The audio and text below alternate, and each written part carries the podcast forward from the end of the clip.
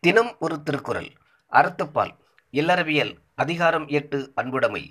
குறள் எண் எழுபத்தி ஒன்பது புறத்துறுப்பெல்லாம் எவன் செய்யும்? யாக்கை அகத்துறுப்பு அன்பில் அவர்க்கு பொருள். உயிருக்கு உள்ளுறுப்பாகிய அன்பு இல்லை என்றால் கண்ணுக்கு தெரியும் உறுப்புகளால் என்ன பயனடைய முடியும்? விளக்கம். அக உறுப்புகள் மூன்று. மனம் அறிவு அன்பு. புற உறுப்புகள் மூன்று. இடம் பொருள் ஏவல். மனமும் அறிவும் இருந்தாலும் அன்புதான் அவசியம் என வற்புறுத்தப்படுகிறது. அன்பு இல்லாவிட்டால் மனமும் அறிவுமே பயன்படாவென்றால் இடம் பொருள் ஏவலால் என்ன பயனை அடைய முடியும்? அடைய முடியாது என்றபடி இனி புற உறுப்பு கண் முதலான பொறிகளும் கை கால் முதலான உறுப்புகளும் ஆம். அக உறுப்பு அன்பு. அன்பு என்ற அக உறுப்பு ஒருவனுக்கு துணையாக இல்லை என்றால் புற உறுப்பாகிய கண் முதலிய பொறிகளும் கை முதலிய உறுப்புகளும் உயிருக்கு என்ன இன்பம் செய்ய முடியும்?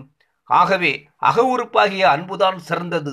நன்றி. நாளை சிந்திப்போம். அன்புடன் கூ நாகப்பன்